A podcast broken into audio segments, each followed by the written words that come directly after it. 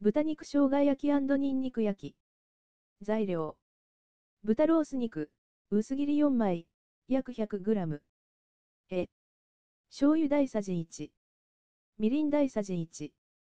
酒大さじ3分の2。生姜のすりおろし小さじ2分の1。ニンニクのすりおろし小さじ2分の1。サラダ油適量。キャベツ、千切り適量。作り方。1ボウルに A を入れて混ぜ。半分に分ける。一方には生姜のすりおろし。もう一方にはニンニクのすりおろしを加えてよく混ぜる。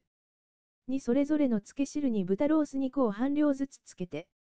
下味をつける。3フライパンにサラダ油を熱し。豚ロース肉を入れ。焼き色がつくまで焼く。4両面に焼き色がついたら、残りの漬け汁を加えて煮絡める。もう一方の味付けの肉も同様に焼く。5皿に盛り。キャベツを添える。